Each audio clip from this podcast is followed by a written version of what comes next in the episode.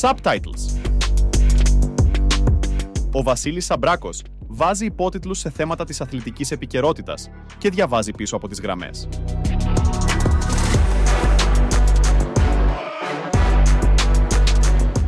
Προσοχή! Το περιεχόμενο είναι αυστηρός ακατάλληλο για κάφρους.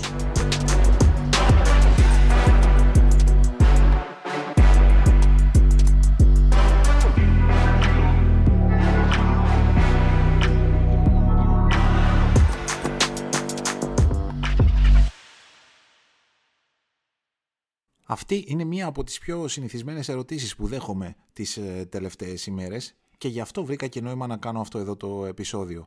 Δηλαδή, γιατί μένει από δυνάμεις ο Παναθηναϊκός; Πότε θα παίζει ο Παναθηναϊκός σε διάρκεια αυτό που θέλει, με τον τρόπο που θέλει δηλαδή ο Φατίχ Τερίμ. Οπότε και αφού προηγουμένως, επειδή αυτό είναι ένα θέμα το οποίο έχω πολλές φορές συζητήσει με προπονητές φυσικής κατάστασης και επειδή πρωτού γράψω αυτό εδώ το pod, είχα φροντίσει να κάνω ένα refresh στις ε, γνώσεις μου και να κουβεντιάσω με το παράδειγμα του Παναθηναϊκού με προπονητές φυσικής κατάστασης, θα σας πω ότι καταλαβαίνω. Ο Τερήμα από την πρώτη μέρα που πήγε στον Παναθηναϊκό την επομένη των ε, Χριστουγέννων έβαλε μπροστά στους ποδοσφαιριστές την ιδέα του. Η ιδέα του από μόνη της γεννάει πολύ ένταση, γιατί εκείνος θέλει νίκες, θέλει τον τίτλο. Μίλησε για, για μια ομάδα που δεν πρέπει να συμβιβάζεται με οτιδήποτε άλλο εκτός από τον τίτλο, εκτός από την πρώτη θέση. Αυτή η συζήτηση από μόνη της αλλάζει την ένταση. Το δεύτερο πράγμα που είπε στους ποδοσφαιριστές και τους το έδειξε εκείνες τις μέρες που πρωτοανέλαβε, γιατί εκείνο τον καιρό ακριβώς επειδή δεν υπήρχαν αγώνες, υπήρχε μεγαλύτερη ευχέρεια στον προπονητή και τους συνεργάτες του για να κάνουν προπονήσεις σε υψηλή ένταση, ήταν ότι θέλει να βλέπει τον Παναθηναϊκό να συμπεριφέρεται με μεγάλη ένταση και όταν έχει την μπάλα και όταν δεν έχει την μπάλα. Δηλαδή έβαλε τους ποδοσφαιριστές στη διαδικασία να αρχίσουν να σκέφτονται ότι πρέπει να είναι πολύ ενεργητικοί και πολύ εκρηκτικοί και όταν έχει την κατοχή της μπάλας ο Παναθηναϊκός και όταν δεν την έχει. Όλο αυτό τι σημαίνει, σημαίνει ότι μπήκαν από μόνοι τους στη διαδικασία να σκέφτονται ότι το ζητούμενο σήμερα και άρα ο τρόπος τους για να βρίσκονται στην εντεκάδα είναι να κάνουν περισσότερα sprint, περισσότερες εκρηκτικές ενέργειες ανά 90 λεπτό συγκριτικά με πριν. Μπήκαν όλοι δηλαδή σε αυτή την οτροπία ότι ένα από τα βασικά κριτήρια που βάζει ο Τερίμ για να επιλέγει ποδοσφαιριστές είναι το πόσο πολύ τους βλέπει να αποδίδουν σε full ένταση, να τα δίνουν όλα όπως έλεγε το παλιό κλισέ των προπονητών. Οι προπονήσεις σε υψηλή ένταση που έκανε ο Παναθηναϊκός ήταν λίγες, γιατί ήταν λίγες οι ημέρες προτού μπει σε ένα διάστημα γεμάτο από αγώνες και μάλιστα αγώνες Κυριακή Τετάρτη. Και όταν μια ομάδα έχει Κυριακή Τετάρτη αγώνες, δεν μπορεί στο μεσοδιάστημα, δεν υπάρχει χρόνος για να γίνουν προπονήσεις σε υψηλή ένταση. Δεν υπάρχει ικανός αριθμός προπονητικών μονάδων για τον προπονητή για να μπορέσει να το κάνει αυτό και να βάλει μια ομάδα να ε, προπονείται σε υψηλή ένταση. Οι ποδοσφαιριστές λοιπόν που είδαν σε εκείνες τις πρώτες ημέρες τον Παλάσιος να παθαίνει θλάση, μπήκαν σε μια φάση, σε μια περίοδο που δίνουν αγώνα ανά τρεις μέρες και που δεν προπονούνται σκληρά. Κατάλαβαν ότι η αποστολή τους, προκειμένου να κερδίσουν την εμπιστοσύνη του προπονητή, είναι να παίζουν σε υψηλή ένταση σε κάθε παιχνίδι, ακόμη και αν δεν είναι προπονημένοι για ικανό χρονικό διάστημα με αυτόν τον τρόπο. Γιατί αυτό ήταν κοινή γνώση όλων. Όλοι ήξεραν ότι δεν είναι προπονημένοι για να παίζουν σε αυτό το τέμπο.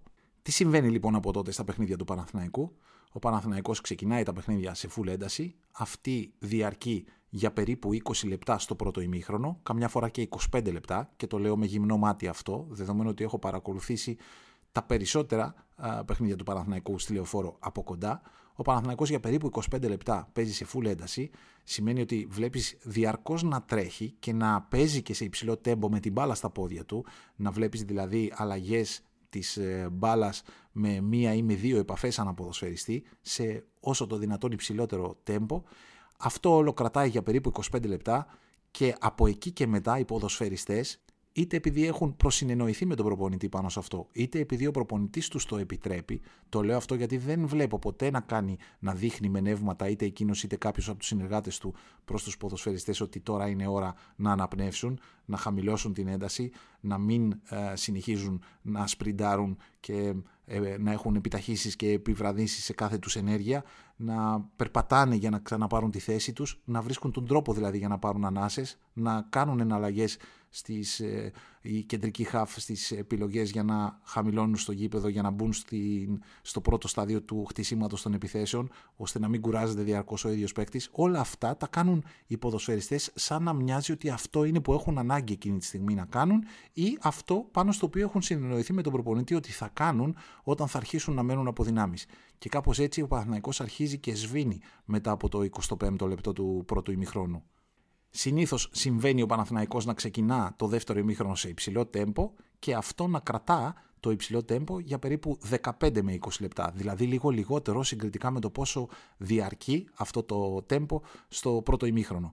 Γιατί συμβαίνει αυτό, γιατί οι ποδοσφαιριστές προφανώς κουβάλουν την κούραση και τη φθορά του πρώτου ημίχρονου, άρα δεν έχουν το ίδιο απόθεμα δυνάμεων για να το βγάλουν στο γήπεδο και από εκεί, γύρω στο 60 και μετά, ο Παναθηναϊκός αρχίσει να σβήνει μέσα στο γήπεδο. Και τότε τι κάνει ο Τερίμ, κάνει τρεις αλλαγές μαζί, κάνει δύο αλλαγές μαζί και δύο σε μια επόμενη διακοπή. Κάνει ό,τι μπορεί δηλαδή προκειμένου να συντηρήσει την ένταση μέσα από τις αλλαγές. Και αυτό είναι κάτι που μας το είχε πει ότι θα το κάνει εκ των προτέρων. Ότι αυτός είναι ο τρόπος που έχει τούτη τη στιγμή για να μπορέσει να βοηθήσει την ομάδα του να έχει μεγαλύτερη διάρκεια σε υψηλή ένταση μέσα στα παιχνίδια. Όμως το ζήτημα δεν είναι τόσο απλό. Δεν είναι δηλαδή ότι επειδή έχεις την ευκαιρία να αλλάζεις τους 5 από τους 8 ποδοσφαιριστές της ομάδας σου, δεδομένου ότι ο τερματοφύλακας και οι δύο στόπερ δεν σκοτώνονται και άρα δεν είναι αναγκαίο να τους αντικαταστήσεις για να έχει η ομάδα σου την ίδια ένταση σε αυτές τις θέσεις.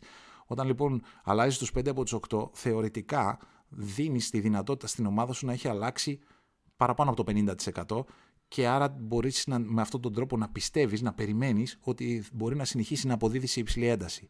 Έλα όμως που οι ποδοσφαιριστές που έρχονται από τον πάγκο δεν έχουν τα ίδια στοιχεία με αυτούς που αντικαθιστούν και δεν έχουν και την ίδια εξοικείωση με την ίδια την ομάδα, δεδομένου ότι δεν είναι βασική. Πόσο μάλλον όταν έχουμε μπει και σε μια φάση που ο Παναθηναϊκός χρησιμοποιεί ποδοσφαιριστές που δεν βρίσκονταν στην ομάδα του το προηγούμενο διάστημα, δεδομένου ότι έκανε τόσες μεταγραφές. Όλα αυτά λοιπόν γίνονται λόγοι για να μην μπορεί ο Παναθηναϊκός να αποδώσει σε υψηλό τέμπο με τις αλλαγές που κάνει, παρότι έχει φέρει φρέσκους ποδοσφαιριστές. Και γι' αυτό μένουν, ακόμη και στα μίντια τη βλέπεις αυτή την ερώτηση, μα πώς γίνεται, έκανε αλλαγές και δεν ε, φρεσκαρίστηκε η ομάδα, δεν ε, ανέβασε το τέμπο της, δεν κατάφερε να παίξει σε υψηλό τέμπο. Αυτό δεν συμβαίνει επειδή οι παίχτες που μπαίνουν δεν έχουν ενέργεια. Ενέργεια έχουν, αλλά μπαίνουν σε μια ομάδα να αντικαταστήσουν έναν ποδοσφαιριστή που έχει διαφορετικά χαρακτηριστικά, μπαίνουν σε μια ομάδα με την οποία μπορεί να έχουν καιρό να βρεθούν μέσα στο γήπεδο, μπαίνουν σε μια ομάδα που έχει καινούριο προπονητή Άρα αυτούς τους ίδιους τους βάζει σε μια διαδικασία να σκέφτονται προτού ενεργήσουν μες στο γήπεδο γιατί δεν έχουν ε, φτάσει να τα βγάζουν από ένστικτο όλα, όλες τις αρχές του παιχνιδιού, όλα όσα τους έχει ζητήσει δηλαδή ο ε, Φατίχ γιατί ακόμη τώρα τον μαθαίνουν, ακόμη τώρα συμπληρώνουν, συμπλήρωσαν ένα μήνα ε, δουλειάς μαζί του. Όλα αυτά λοιπόν έχουν ως συνέπεια ο Παναθηναϊκός να κάνει αλλαγές και παρόλα αυτά να μην βρίσκει την εκρηκτικότητα, την ένταση που έχει ε, στα πρώτα διαστήματα των δύο ημιχρόνων. Και πότε θα αλλάξει όλο αυτό, δηλαδή πότε ο Παναθηναϊκός θα φτάσει να βελτιστοποιήσει τόσο σε αυτό το κομμάτι την απόδοσή του, τη συμπεριφορά του, που να μπορεί να παίζει στην ένταση που θέλει ο Τερίμ. Αφήνοντας στην άκρη το πόσοι θα είναι οι μυϊκοί τραυματισμοί που θα έχει ε, παρουσιάσει μέχρι τότε ο Παναθηναϊκός, Θεωρητικά, σύμφωνα με τους προπονητές φυσικής κατάστασης, μια ομάδα που αλλάζει τις εντάσεις και αλλάζει τον τρόπο που δουλεύει και που προπονείται και που παίζει, χρειάζεται ένα διάστημα τουλάχιστον 4 εβδομάδων που δουλεύει στο νέο ρυθμό για να αρχίσει να προσαρμόζεται. Άρα η λογική λέει ότι πριν από τα playoffs ο Παναθηναϊκός θα έχει προλάβει να προσαρμοστεί στον τρόπο του Τερίμ και να μπορεί να παίζει στην ένταση του Τερίμ. Αυτό δεν σημαίνει ότι για 90 λεπτά θα παίζει σε full ένταση, γιατί αυτό είναι αδύνατο, είναι ανθρωπίνως αδύνατο οι ποδοσφαιριστές για 90 λεπτά να παίζουν σε υψηλή ένταση. Σημαίνει όμως ότι θα έχει φτάσει και εκείνος να γνωρίσει την ομάδα του τόσο, αλλά και οι ποδοσφαιριστές να έχουν εξοικειωθεί τόσο και να έχουν προσαρμοστεί στον τρόπο της δουλειάς του προπονητή τους και στο τέμπο στο οποίο δουλεύουν, που η ομάδα με την βοήθεια των πέντε αλλαγών να μπορεί να κρατά σε υψηλό τέμπο την απόδοσή της για μεγαλύτερο διάστημα και κυρίως θα έχει μάθει το πότε να παίρνει τις ανάσες μέσα σε ένα παιχνίδι χωρίς αυτό να κοστίζει τόσο πολύ στην εικόνα της και στην απόδοσή της. Με άλλα λόγια, είναι δεδομένο ότι κάποια στιγμή ο Παναθηναϊκός θα φτάσει να παίζει και να αντέχει να παίζει με τον τρόπο που θέλει ο Φατίχ Τερίμ. Το κρίσιμο, η πρόκληση για τον ίδιο είναι το τι θα έχει κάνει μέχρι τότε με όρους αποτελεσμάτων.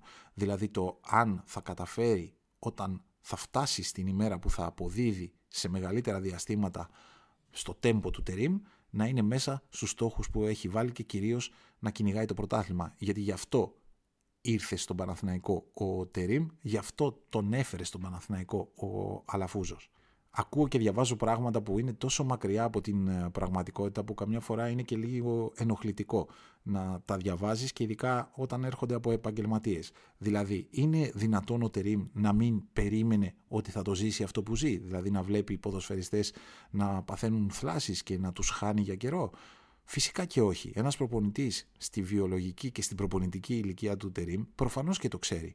Ε, είναι δυνατόν ο Παναθηναϊκός να μην τον είχε πληροφορήσει σχετικά με το πώς δούλευε στο προηγούμενο διάστημα, δηλαδή όλα αυτά τα μέλη του υποστηρικτικού επιτελείου, εργοφυσιολόγοι, προπονητές φυσικής κατάστασης, γυμναστές, βοηθοί γυμναστών, όλοι αυτοί δεν του έδωσαν τις πληροφορίες προκειμένου να ξέρει τι παραλαμβάνει; Προφανώς όχι, δεν γίνεται. Αυτά τα θεωρείς δεδομένα. Άρα εξορισμού χωρίς να το έχεις συζητήσει με τον Τερίμ, καταλαβαίνεις ότι αυτό εδώ που κάνει είναι μια συνειδητή επιλογή. Και για να την κάνει ένας προπονητής τόσο ετών, ε, η λογική λέει ότι έχει εμπιστοσύνη στο δρόμο που δείχνει. Έχει εμπιστοσύνη δηλαδή, πιστεύει ότι γίνεται ο Παναθηναϊκός του να μείνει μέσα στη διεκδίκηση του πρωταθλήματος μέχρι να φτάσει στην εποχή που εκείνος ο ίδιος δεν θα τον φοβάται σε σχέση με τις φυσικές του δυνάμεις και δεν θα τον φοβάται και σε σχέση με την αγωνιστική νοοτροπία των ποδοσφαιριστών του. Αυτό είναι το, το στίχημα που έχει βάλει εκείνος αναλαμβάνοντας τον ε, Παναθηναϊκό. Και αν κανείς κρίνει από την δική του αυτοπεποίθηση, επειδή τρελός δεν είναι, προφανώς είναι κάποιος που ρεαλιστικά έχει λόγους να πιστεύει ότι γίνεται. Εδώ για μένα είναι όμως κρύβεται και το, το κρίσιμο ερώτημα σχετικά με το από το οποίο την απάντηση εξαρτάται και το αν θα πετύχει αυτό που κάνει. Το κρίσιμο ερώτημα είναι το σχετικό με το αν οι ποδοσφαιριστές θα πιστεύουν, αν σήμερα πιστεύουν και αν θα εξακολουθούν να πιστεύουν ότι αυτός ο δρόμος που τους δείχνει ο προπονητής βγάζει, οδηγεί σε επιτυχία. Αυτή, σε αυτή την ίδια κατάσταση είχε βρεθεί και η ΑΕΚ στην πρώτη σεζόν του Ματίας Αλμέιδα. Υπήρξε μια περίοδος με απανοτούς μυϊκούς τραυματισμούς που οι ποδοσφαιριστές οι ίδιοι αναρωτιούνταν αν ο δρόμος που τους δείχνει ο Αλμέιδα, ο δρόμος στον οποίο, στον οποίο τους έχει βάλει ο Ματίας Αλμέιδα μπορεί να οδηγεί σε επιτυχία. Δηλαδή μπορεί να τους βγάλει αυτούς τους ίδιους να βελτιώνουν την απόδοσή τους και η ομάδα, χάρη στην ε, βελτιωμένη δική τους απόδοση, να πετύχει στόχους. Όταν αμφέβαλαν, στην περίοδο που αμφέβαλαν, είχαν αρχίσει να έρχονται σε θετικά αποτελέσματα και τα αποτελέσματα τις διώχνουν όλες τις αμφιβολίες από το μυαλό των ποδοσφαιριστών. Άρα εδώ το κρίσιμο για τον ε, Παναθηναϊκό, έτσι τουλάχιστον όπως εγώ καταλαβαίνω τα πράγματα και αντιλαμβάνομαι τη σημερινή του πραγματικότητα, είναι τα αποτελέσματα. Αν έρθουν τα αποτελέσματα για τον Παναθηναϊκό, τότε ο Τερίμ θα πείσει. Θα πείσει αυτούς που πρέπει, δηλαδή τους ποδοσφαιριστές. Και αν πείσει τους ποδοσφαιριστές, τότε εκείνος ο ίδιος θα μπορεί να πιστεύει ότι η εξέλιξη θα είναι αυτή που έχει στο μυαλό του και που είχε εξ αρχής στο μυαλό του όταν αποφάσιζε να αλλάξει την ένταση στη συμπεριφορά του Παναθηναϊκού γενικά και στα παιχνίδια και στις προπονήσεις. Εύχομαι να κάλυψα σε κάποιο βαθμό αυτό το κυρίαρχο ερώτημα των ε, τελευταίων ημερών, ένα ερώτημα που μου βάλατε πολύ μέσα από τα social media, μέσα από το Instagram, από το TikTok. Συνεχίστε να το κάνετε, να μου βάζετε ερωτήσεις, να μου δίνετε ερεθίσματα και σε ένα επόμενο podcast, στην πρώτη ευκαιρία, θα δώσω απάντηση. Μέχρι την επόμενη φορά, να είστε καλά.